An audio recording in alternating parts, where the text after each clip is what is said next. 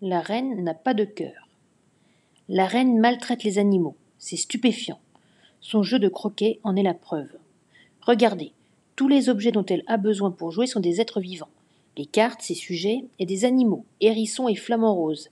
C'est de la maltraitance, qu'elle manque d'humanité. Cette reine n'a vraiment aucun cœur. Hérissons et flamands sur le terrain.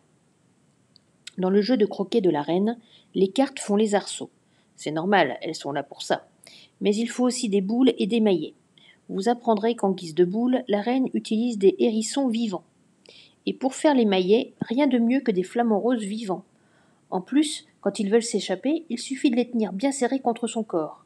Ainsi, on n'a plus de problème. Incroyable, non? Rien de bien étonnant, en fait. Au naturel, un hérisson, ça se met en boule. Donc on ne leur demande rien de plus que ce qu'ils font déjà.